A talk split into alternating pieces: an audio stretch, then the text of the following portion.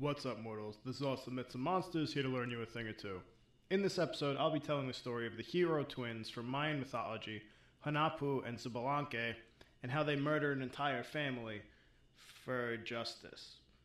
So I'll be describing their origins in a different episode because it's a great story on its own, but to summarize, the hero twins came into being when the head of their decapitated father was placed in a tree and he spit on the daughter of one of the lords of the underworld. She became pregnant because that's how that works. She fled the underworld and gave birth to the twins. If that sounds confusing, just know that it doesn't make any more sense with context, but it is an entertaining story. So, this particular story starts out with the character Vukubkachi, or as it translates, Seven Macaw, which is how I'll be referring to it because it's way easier for me to say. Seven Macaw is this great shiny bird that's covered its wings, eyes, and teeth in various jewels and precious metals. Even his nest is made out of shiny metals. He existed in the Twilight world, which was in between the former creation and the present one. A lot of Mesoamerican mythology believed in the cycle of the worlds, with old worlds being destroyed by fires and floods or whatnot, and new worlds being brought into being by various gods. Our current world is supposed to be the fifth iteration. So in this time, there's no sun or moon, and there weren't any stars. All the light in the universe radiated from Seven Macaw and his super shiny body. He thought he was the bee's knees and went on and on about how the new world wouldn't need a sun or a moon because of how great he was. Dude had a massive ego. Being the only sl- source of light in the known universe, I think you earn a little boast here and there, but this guy just went on forever about how great he was.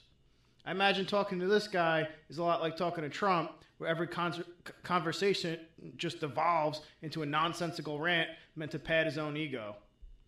So the hero twins saw this arrogance and deemed it very bad. They determined that people would not be able to be created or live on a world dominated by Seven Macaw. People couldn't thrive in a world where jewels and precious metals were the most important things. You know, as opposed to the world we live in, where a piece of paper with a dead guy's face on it is the most important thing. It is also important to note that Hunahpu and Xbalanque are meant to eventually become the sun and the moon, so there was already bad blood with like destiny and whatnot. The twins decide to take their blowguns and end Seven Macaw's boasting. Seven Macaw actually had an entire family. He had a wife, Chimalat, and she bore him two sons, Zipacna, who made mountains, and Kabrakan, Kabrakan, who was the god of earthquakes. And they all had the same boastful arrogance as their father. They were like Bart Simpson singing about how great he is and banging pots and pans on his head. Seven Macaw would be like, I am great, I am the sun. Zipacna was like, I am great, I make mountains. And Kabrakan was like, I am great, I shake things. So the hero twins decided that after the father, they would handle the sons as well, so on to their plan. Seven Macaw had a favorite fruit, the Nance fruit, which grew on the Nance tree, duh, and he would go to the same tree every day to eat his lunch in its branches. So the twins hid and waited for Seven Macaw to come and eat his fruit. While he was munching away, Hunahpu used his blowgun to send a dart right into the bird's jaw, damaging all his jewel encrusted teeth and knocking him out of the tree. Hunahpu rushed the grounded bird, thinking he was going to grab him, but we were talking about a great deity here. Seven Macaw instead grabbed Hunahpu's arm and ripped it right the fuck off, then flew away with the arm. Seven Macaw flew back to his wife, who asked what had happened. He told her that he was having lunch and two demons attacked him and injured his beautiful jaw. But he got the better of them when he ripped off their arms. So now he's going to hang it over the fireplace as the grossest trophy ever until they decide to come and try and get it back. Now the hero twins were like, shit, we got to get that arm back, but we need help. So they went to find Great White Peccary and Great White Tapir, who were both very, very, very, very old. Twins asked the old pair to call themselves the twins' grandparents. They told them to pretend to fix teeth and trick Seven Macaw into letting his guard down. So Grandma and Grandpa agreed, and off they went to Seven Macaw's house. He's hanging outside, he's traveling through the woods. He went and asked, Oh, are these your children? referring to the twins. And they were like, Yeah, they're our grandchildren. Their parents died, and now we take care of them. And Seven Macaw realized that this conversation wasn't about him, so he quickly changed the subject by saying, Oh, woe is me. My teeth and jaw hurt so much. I was attacked by demons. The old grandparents were like, What a coincidence, because we're dentists. Also, we do eye and bone stuff too. We can fix you right up. So Seven Macaw invites them inside. The grandparents are like, Well, we got to remove all the teeth. And he's like, No, don't fucking do that. My teeth are covered in jewels. It's part of what makes me so great. They're like, well, if you want us to help, we have to remove the teeth. Don't worry, we'll replace them with bone teeth, you know, like everybody else has. And Seven Macaw is like, fine, as long as you do replace them. So they take out all his teeth, each one a precious jewel, but instead of replacing them with bone, they replace them with white corn, which I find hilarious. Next, they went to work on his eyes, just removing all of the jewels and shiny metals. They stripped him of everything that made him beautiful and proud. By the time they were done, Seven Macaw's pain had all gone away. But he no longer looked like his old glorious self. Also, he had corn teeth, so he died of shame. And then his wife Chimalat died of secondhand shame, because that's a thing apparently.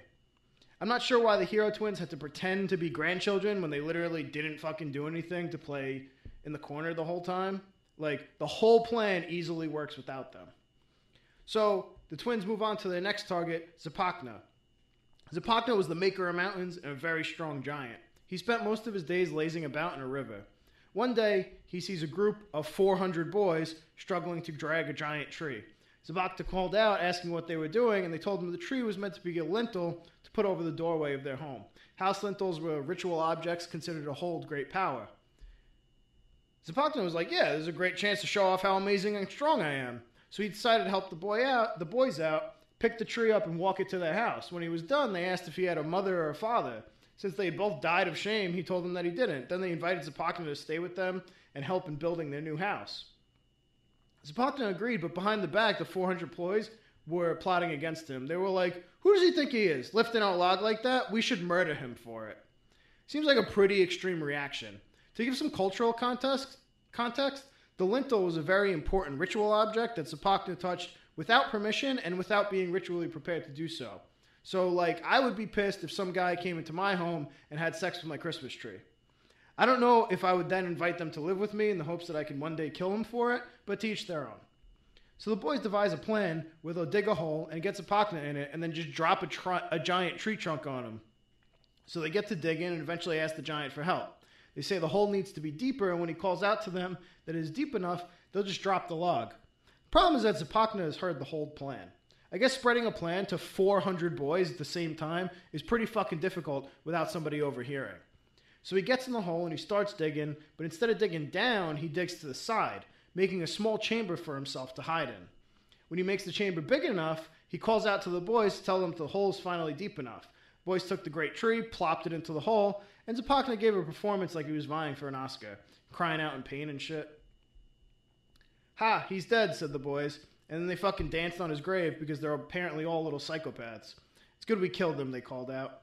So the boys decided to celebrate murder. They needed to do they need to make some good liquor to drink. They would check the hole every day for three days, and if they were sure he was really dead, then they would just get shit faced. And they would know he was definitely dead when the ants began to gather in the hole. Zipacna heard this whole plan too, because the boys don't know how to use their inside voices. So he clipped his nails, cut his hair, and the ants came and gathered them, and the boys celebrated because that was proof enough that the giant was dead. Zipacna waited until they were all good and wasted, then he climbed out of the hole and collapsed their home on them, crushing them all. The hero twins happened to be friends with all 400 murderous children, so they were pissed to hear that they had been killed. They vowed revenge against Zipacna. They knew that by day he sat at the river catching fish and crabs, and at night he carried mountains around. And they decided it would be easier to get him when he couldn't drop a mountain on them. So they took some sticks and leaves and decorated a big rock to look like a crab and hid it in a cave under their mountain. The twins pretended to stumble upon Zipacna's fishing and started a conversation. They asked him what he was doing. He said fishing, complained about how hungry he was, and they told him about the giant crab they had seen. He his claws were too big for them, but someone like Zipacna might have better luck against it. He told them he could handle it easily and begged them to lead him to the cave. They brought him there, and he could see the fake claws from the opening. Excited, he got down on his belly and crawled into the cave. The false crab somehow moved out of the way. I don't know if they rigged something or they had the ability to bring crab statues to life, but it was quick enough to avoid being captured. Zipacna came out and was like, shit, I missed, but it was too fast. So the twin suggested that he might have better luck if he crawled on his back, which makes no fucking sense. Nobody's ever moved faster on their back. But Zipacna's like, oh yeah, to catch the crab, I must think like the crab. So he went back down and crabbed walked into the cave like a giant idiot. And the twins dropped the mountain on top of him, crushing Zipacna like he crushed their friends which also doesn't make sense since his job was literally picking up mountains. Finally, we get to Kabrakan, who in his simple family was definitely the simplest. He just went around like, I am the greatest, I shake the shit out of everything. Tremble at my shaking prowess. Hurakan, or Heart of Sky, which was the Mayan god of wind, storms, and fire, and one of the creation deities, saw Khan twerking about, and he wasn't very happy about it. He was like, This guy thinks he's better than me, all because he's so damn good at shaking things. No, I won't stand for this. And he sends the hero twins after him. And they were like, Yeah, we don't like that he's so boastful about shaking stuff either. Let's kill him for it. It's also important to note that Heart of Sky was the god responsible for sending the Great Flood to drown the second incarnation of humans. And also, if the word huracan, you know, reminds you of the word fucking hurricane, it's because that's where it came from. Now, Kabrakan isn't unjustified in his arrogance. He's like super strong, knocks down mountains for fun. In fact, when the hero twins find him, that's exactly what he's doing. They ask him where he's going, but he responds he's not really going anywhere. He's just knocking down mountains because it's his favorite thing to do. And they're like, wow, really? Well, we saw a mountain that's so big that's taller than all the other mountains, than all the other mountains that's ever existed. Khan's like, that's weird. I don't know how I missed one that big. They tell him it's because it's far off in the east and he's facing west. So he asks them to guide them there. The three set off on their journey, and while they're walking, the twins decide to hunt some birds for food. They are so excellent at their blowgun hunting, like so proficient, that they don't even have ammo. They just knock birds out of the sky with their concentrated breath. Once they killed enough birds, they set up a camp and cooked them. However, they set one bird aside and covered it in dirt and put a curse on it. Once Kabrakan smelled the cooking meal, he asked for some from the twins.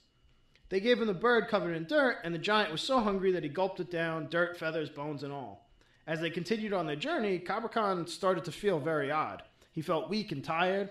When they finally got to the mountain, he could barely shake a pebble, let alone topple a fucking giant mountain. Eventually, he passes out. The twins then bind his arms and legs, dig a pit, and dump him in it, and then bury him alive. And thus explains earthquakes because the Mayans saw them as a giant thrashing around underground.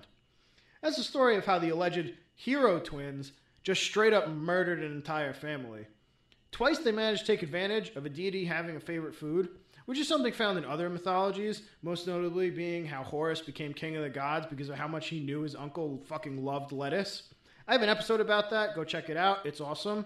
If you like this episode, please like and subscribe. Maybe tell a friend. I also have some social media things at Awesome Myths and Monsters and at MythOTD.